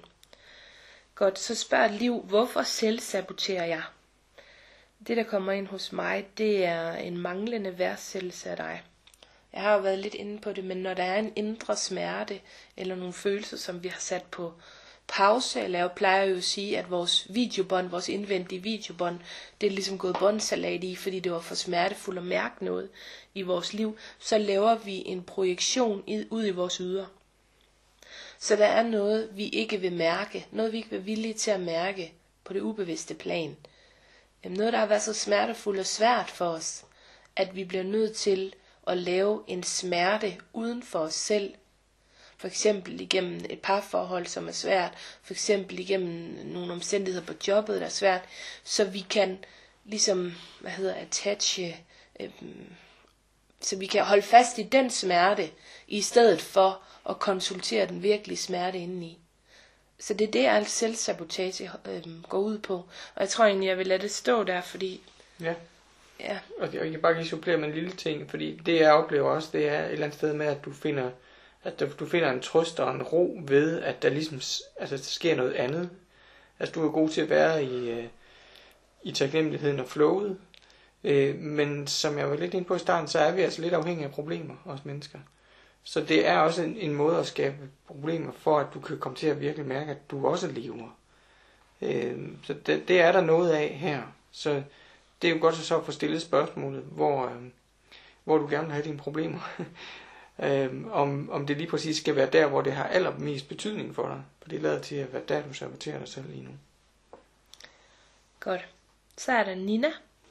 Nina, du spørger, jeg har følelsen af, at jeg lukker mit hjerte ned. Hvorfor eller hvordan lukker jeg op igen? Surprise. Hjertehealing. Ja, har jeg skal, vi skal huske at lægge den som link. Nu Ja, skal så du skal ind og finde linket her, vi smider til dig, Nina. Ja. Jeg kan se på det hele. Og det er, øh, øh, det er simpelthen opskriften. Det er jo det, er, det, er jo det eneste rigtige, jeg synes, man kan gøre, når man sidder øh, med et lukket hjerte. Det er at, øh, at få støtte til, og hjælp og healing til at lukke det op, som det sker med lige præcis det her. Og så også lige præcis med den her meditation, jamen øge evnen til, at du kan hele dit eget hjerte. Du kan lukke op for din egen selvhilende evne samtidig. Ja, så meditation, Nina, hvordan må du har det med det?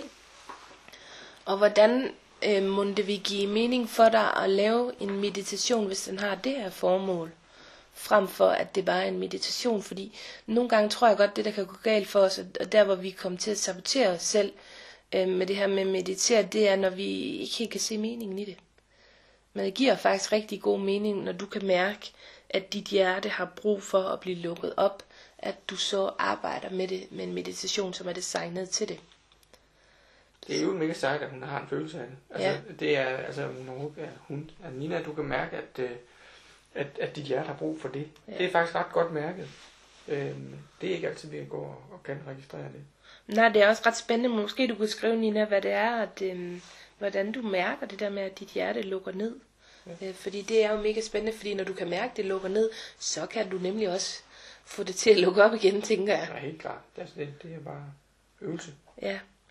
Så måske, Nina, hvis det her, det her som du, spørgsmål, som du stiller, alt det her, vi, siger, det skal åbne for noget i dig.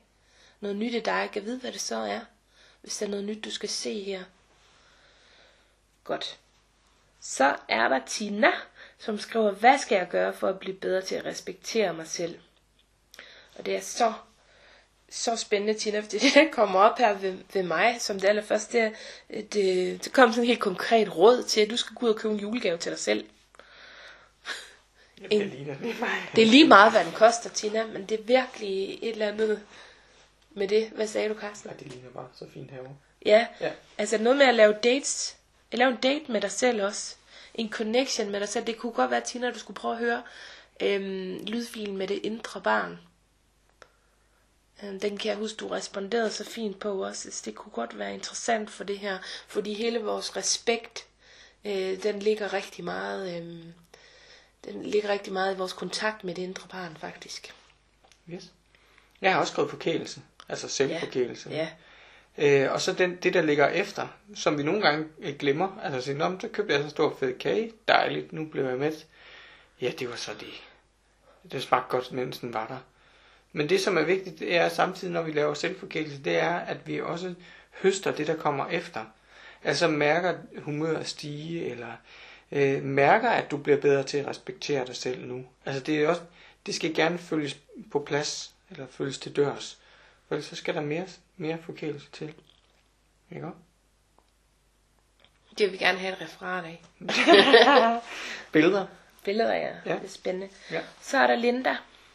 Øhm, du skriver, hvad er det smerterne i øret og i kæben? Er det kæbenmund? Det gætter jeg på. Ja, i kæben vil fortælle mig. Jeg har virkelig tænkt over, hvad det kunne være. Ja, Det er det. Øhm, og jeg får faktisk sådan noget meget, øh, ja, meget konkret her, men det må du prøve at se, om det passer på dig, Linda. Når vi har smerter i kæben i hvert fald, og i, øh, også op omkring ørerne, fordi det, det følger lidt med, det hænger lidt sammen. Jamen, øh, når du har det nu, så oplever jeg, at det er fordi, der er noget, du ikke får sagt. Du bider tænderne sammen, som vi siger på dansk. Øhm, og øhm, det er nok en mand, du ikke får sagt noget til her. Altså det er, det er en mand, du ikke får sagt noget til. Om det så er din egen mand, det kunne jeg godt forestille mig. Øhm, så det handler lidt om det, som du går og savner. Altså det, som du ikke har fået. Det, som du oplever, du ikke får. Og det, du så ikke får sagt i den forbindelse. Altså, hvad er det? Du skal sige det, du går og savner. ja, Du skal. ja. Det er en mulighed. det blev meget sådan kategorisk. At Linda, det må du lige tage ind, som det giver mening for dig, men det her med, når vi har den her kæbe, øhm, som, som er stram på den her måde, og og der er smerter, så er det også altid øh, forbindelse til vrede faktisk. Så du kan prøve at mærke efter, om, om det giver mening på nogen måde, om der er en gammel vrede her, der gerne vil op og kigges på. Fordi det kan også øh, være et tegn på, at vi går og bider sammen her. Det er ikke så lang tid siden, øh, hvor jeg faktisk gik nærmest og masserede mig selv på kæben. Øh, fordi jeg kunne mærke, at der var sådan en gammel øh, vrede, der ville op. Så jeg har sådan nogle sugekopper, som jeg også gik med. Det kan jeg så ikke anbefale at sætte på kæben, fordi så bliver man helt blå. det, så, det så sådan lidt for, for voldsomt ud, men altså virkelig at gå og massere her, fordi nogle gange, når vi sådan kropsligt får masseret på noget, så begynder det jo også sådan følelsesmæssigt at øhm, løsne sig. Og så vil jeg sige, de der smerter, du har i øret, et godt spørgsmål, også kunne være interessant her, hvad er det, der gør ondt at høre? Så det kan du også overveje. Om der er noget, der, der ligesom ringer ind hos dig, om der er noget, der gør ondt at høre. Okay. Godt. Så har vi Heidi.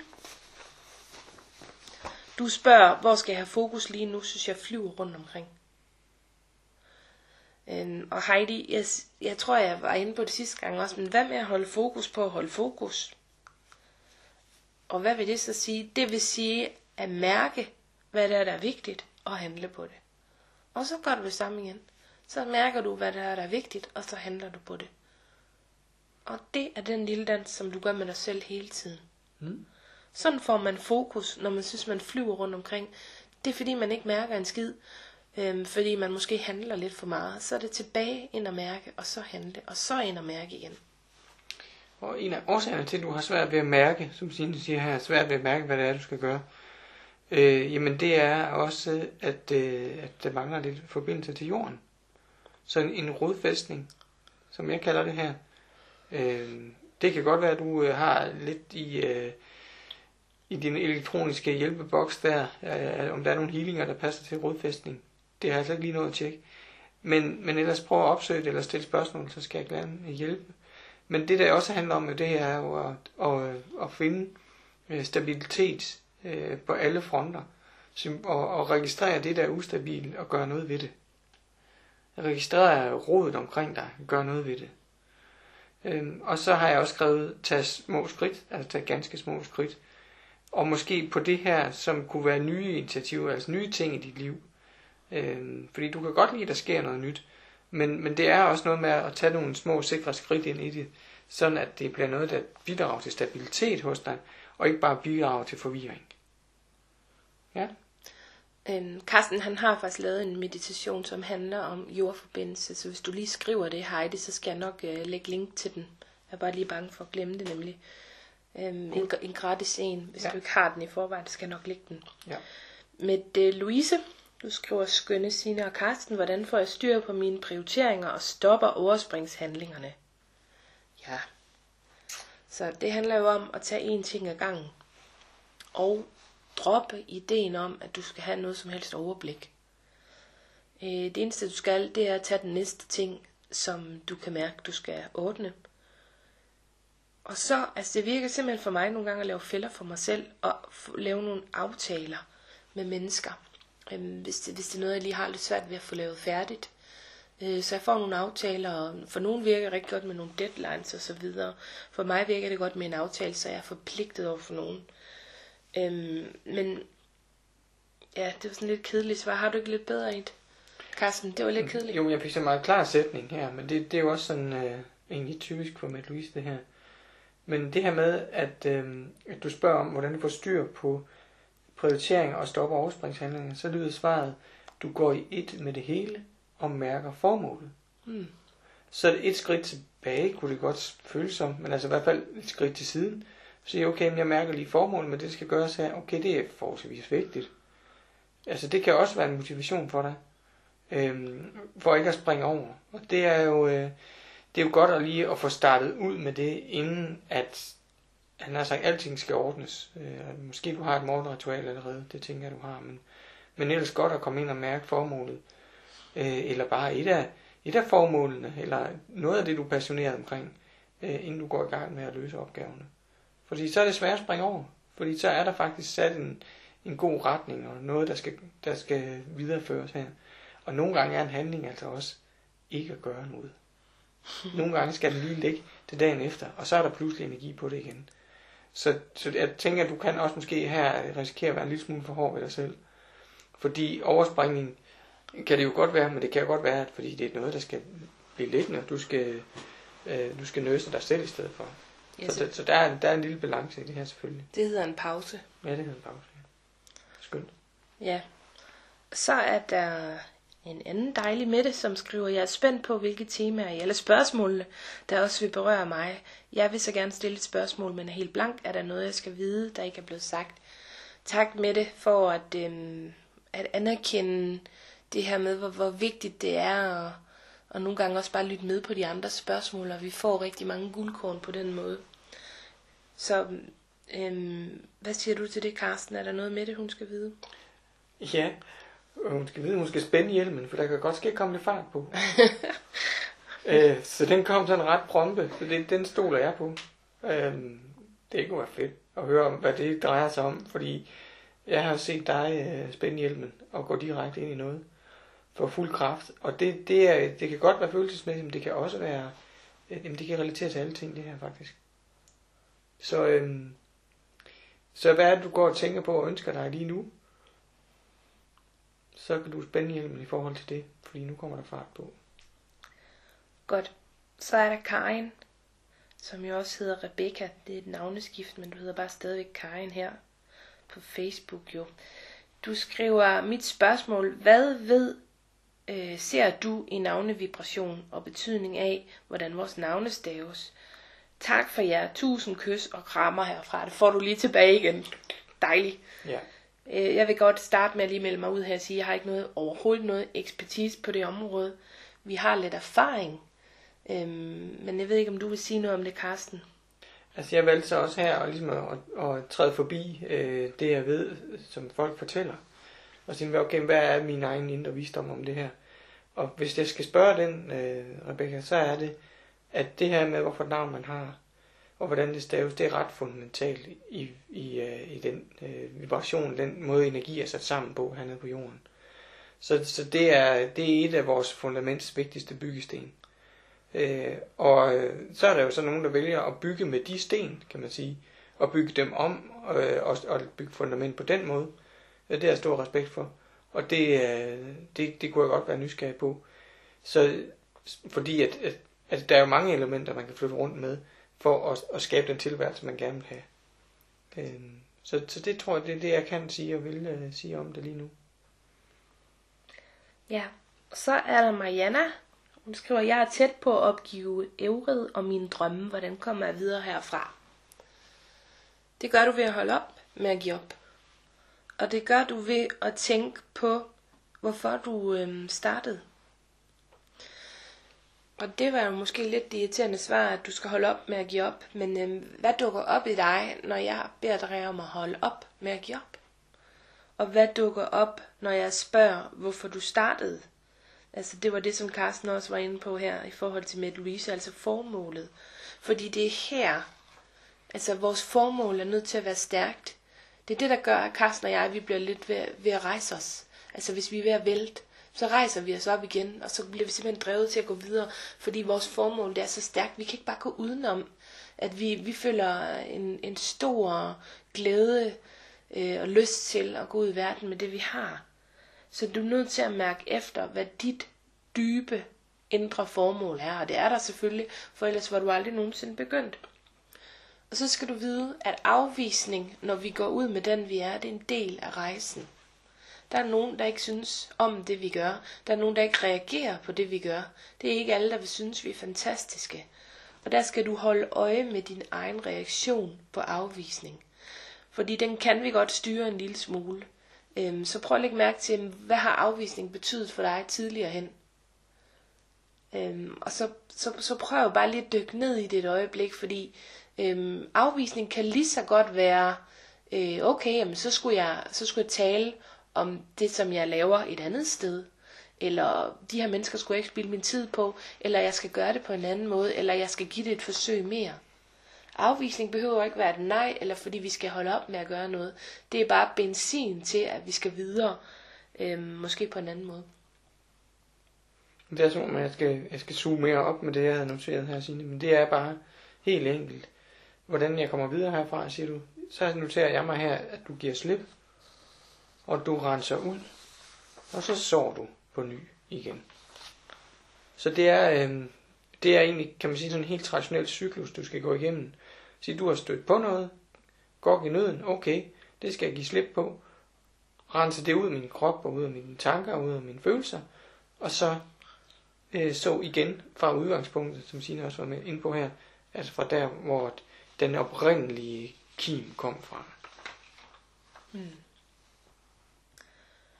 Godt. Så er Annika.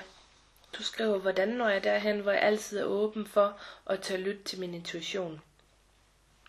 Den her måned på forløbet, den handler faktisk om det, så det er godt, Annika, fordi øh, du vil være klar til at dykke ned i det, der kommer nu her. Øhm, i, jeg tror allerede næste uge eller næste uge igen. Men noget af det, der er vigtigt for, at vi faktisk kan høre vores intuition, og det er lidt specielt det her, men det er faktisk, at hver gang vi åbner os for at høre vores intuition, så vil der komme en stemme i os, der ikke tror på det. Sådan en stemme, der besøger at bortforklare det, siger, ej, det skal du da ikke, øh, det, det, det er da ikke øh, noget, du skal lytte til. Altså, så vil der komme sådan en, en skeptisk, skeptisk stemme indover. Og den stemme, den skal vi ikke bare pakke væk, men vi skal egentlig bare acceptere, at den er her. Og det er noget af det, som kan være rigtig stærkt i forhold til øh, at blive, blive stærkere med det her med intuitionen. Fordi øh, ellers så bliver det sådan en slåskamp mellem intuitionen, altså det vi mærker, vi skal gøre, og så den der stemme, der vil pakke det væk. Men prøv at forestille dig et andet scenarie, hvor du har din intuition, og så har du den her stemme, som selvfølgelig øh, vil prøve at tale dig fra det, fordi det er det, din hjerne er designet til, og det den skal. Det er dens funktion. Øhm, og så bærer du bare over med den, og gør måske alligevel det. Og går ud i det, som du mærker, at intuitionen siger. Jeg håber, det giver mening. Jeg har ikke så meget til for at sige øh, fordi det, det er også lidt som om det kommer her i løbet af den her måned her, men det her med at lære at, at lytte og handle, tip frem og tilbage, lytte, handle, sådan at dit sind, altså din hjerne og dine tanker kan få en erfaring med, at det faktisk var en god idé at gøre. Mm. Og så giver det ligesom brændstof til, til mere intuition og mere handling. Og må jeg tilføje noget her, fordi nogle gange får vi også en erfaring med, at det var en dum idé at lytte til intuition. Det vil også ske for os, og det er også okay. Ja. Det betyder ikke, at vi skal øh, holde op med at lytte til den. Det betyder bare, så har vi fået den erfaring, og så har vi en læring, vi kan åbne os for her. Ja, for enten så vandt du, eller så lærte du noget. Ja. Interessant. Ja. ja. Okay, så er der Begitte. Øh, du skriver, at du har ikke et konkret spørgsmål, der presser sig på, så hvad kan jeg have fokus på her i december? Øhm, de to ord, der kommer for mig, det er kærlighed og nærhed. Så det kan du prøve at mærke efter, hvordan det passer ind. Og når du har gjort det, så kan du få to ord fra mig. Og det hedder afslutning og nydelse. Ja. Så det var nok en til den ene og den anden side af, af, af Birgittes liv, tænker jeg. Spændende. Ja. Ja. Godt, så er der Emilia. Du skriver, det er faktisk ikke engang noget spørgsmål. Du skriver bare, at jeg er blevet væk, og så en grædende smiley. Og et hjerte. Og et hjerte, ja. Øhm, så dejlig Emilia. Øhm, det er jo det er et smertefuldt sted at stå, øh, hvor du føler, du er blevet væk. Og det allermest smertefulde i det her, det er, at når vi, øhm, når vi føler, vi er blevet væk, så ville det være rigtig rart, hvis der kom en og reddede os. Eller en og fandt os. Men det der virkeligheden er behov for, det er, at vi redder os selv, og vi begynder at finde os selv. Øhm, så spørgsmålet er, og det her det er det irriterende spørgsmål, det er, om, altså er det sandt, at du er blevet væk? Eller kunne der være en anden sandhed, som ville være mere støttende for dig at tro på? Og hvem er det, der skal finde dig? Hvem er det, der skal tage det ansvar? Så prøv lige at lægge mærke til, øhm, når jeg spørger, hvem det er, der skal finde dig, hvad der dukker op fra tidligere, tidligere liv, var jeg lige ved at sige, men tidligere tidspunkter i dit liv. Hvad dukker op her? Hvordan har det været en strategi for dig at ville blive fundet? Ja. Det er, det er dybt det her, Emilie. Jeg er virkelig godt klar over, at det er, øhm, det hakker det her, du står så jeg vil gerne anerkende dig for at række hånden ud her, og faktisk få skrevet det her, fordi øhm, sam, ja, og så samtidig så har jeg lyst til at sige, du vil, så du har styrken til øh, at finde dig selv, og det er ligesom det, som, som, øh, ja, som dukker op her ved mig i hvert fald, at, at der at, at, at den der redningskrans, som vi tror, vi, vi har brug for fra andre, at den findes sgu ikke. Der findes sgu heller ikke noget håndklæde, vi kan kaste i ringen. Nej. Det tror vi. Men det gør der ikke, fordi det er os selv. Hele vejen. Og det er, det, det er derfor, det er så smertefuldt, det her, som du også skriver, fordi det er mega smerte jo at opleve det. Der er ikke andre end os. End os selv, ja. Okay. Mm. Men det er, jeg, jeg, jeg er helt med på, hvad du siger der, Signe. Og så samtidig, så når du skriver, jeg er blevet væk, så det første, der ryger ind her, det er, jamen, det er kun i dit hoved, du er det. Altså, vi kan stadigvæk se dig. Vi kan stadigvæk se dit store lys, Emilia. Vi kan stadigvæk se dig ryste det her af dig. Og, øh, og redde dig selv. Ved at, at gøre det, som, øh, som gør, at du kommer ind og finder dig selv igen. Øh, og kommer ind og mærker dig selv igen. Og giver dig selv en mulighed igen. Fordi det har vi jo øh, set der tidligere. Og ved du hvad, det er ikke længere væk end en beslutning. Så skal der selvfølgelig nogle handlinger bagefter, men det er ikke længere væk en beslutning om, hvad det er, dit liv skal være, og hvad det skal fyldes med. Og hvorfor en tanke, du som vil tro på, øh, af alle de tanker, som drøner afsted op i dit hoved. Hvorfor nogle af dem vil du faktisk vælge at tro på? Ja. Og så det her med at række ud. Jeg, jeg anerkender lige en gang til, fordi ja, øhm, det er stærkt. det er simpelthen så stærkt at række ud her, fra, her hvor du står, og det er det, der skal til. Og det, altså det er helt fysiologisk, at du rent faktisk producerer nogle hormoner, som hjælper dig med at få det bedre. Fordi vi producerer det hormon, der hedder oxytocin, når vi begynder øhm, at række ud efter andre. Altså det er helt på stammebasis, at, øhm, at, at det, er, det er det hormon, der får os til at føle samhørighed og gøre, at vi bliver glade og lykkelige. Så det her med at række ud, det er sindssygt vigtigt. Så hvordan kan du gøre det inde i grupper? Eller de grupper, du er med i, øhm, så, du, øhm, så du beder om hjælp og beder om støtte til præcis det, du har brug for. Okay. Når man beder om hjælp, så sender man jo samtidig signaler om, at man er klar til forandringen. Øh, og, og det øh, ved du også lidt om øh, i forhold til, at når vi sender signaler ud til omverdenen, øh, til engle, der er omkring dig osv., når vi beder om hjælpen, så beder vi jo ikke kun om hjælpen, som du gør her i en eller anden Facebook-gruppe, men den, det er signal, det går jo ud, det er en udstråling for dig, og det vil sige, der kommer også mere, kan man sige, åndelig hjælp, som kunne man godt kalde det, eller engle hjælp til dig, når du, som her, siger det højt, ikke? Godt. Ja. Så lad os høre, hvad der dukker op i dig, Emilia, og tusind tak for at række ud her og inspirere til det. Øhm, Hanne skriver, hvad er bedst for mig at give energi lige nu? Der kom tre ord ind her hos mig, Hanne. Det var søvn, overskud og hygge.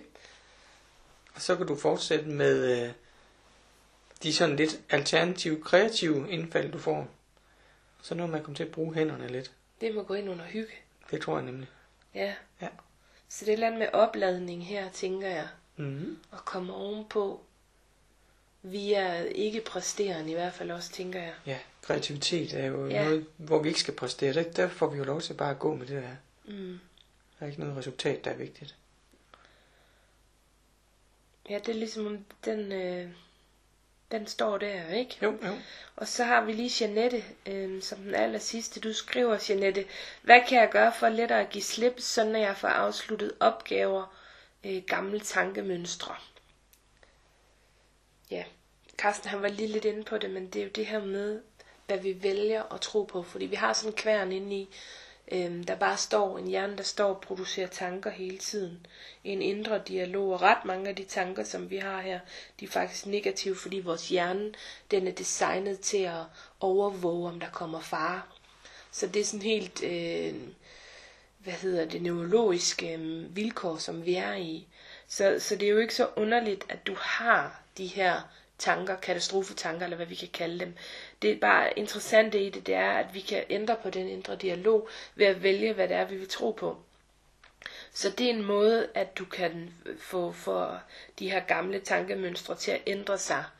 Så hvis du har været sådan en, der ikke har fået afsluttet opgaver, så kan du begynde at sige til dig selv, uden at tro på, at du nu faktisk er et menneske, der får, øhm, får afsluttet første gang.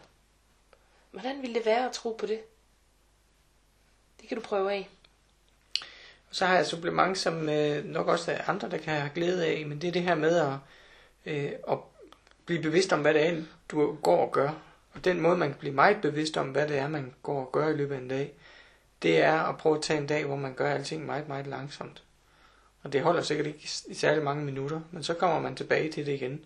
Så det her, det er den langsomme dag, hvor jeg gør alle bevægelser øh, meget langsomt. Man siger slow motion, og så på den måde egentlig opdager, hvad det er, man øh, rigtig meget gør ubevidst. Så du bliver meget, meget bevidst om dine handlinger, og på den måde så finder du også meget ud af, hvad der er vigtigt for dig at gøre. Øh, så det, det må være... Øh, det må være det, jeg skal svare til det, tror jeg. Ja. Okay, så det var den aller sidste her i uh, Fuldmåne Q&A. Tusind tak for alle jeres uh, geniale spørgsmål. Det var virkelig spændende. Og tak fordi I uh, vælger at tage det som inspiration og lytte til, hvad I også selv har af mulige svar på alt det, jeg har spurgt om. Lige præcis. Der kan vi godt pakke sammen, fordi I er jeres egen guru og svar, og vi er bare en inspiration. Ja, tusind tak for nu. Hej hej.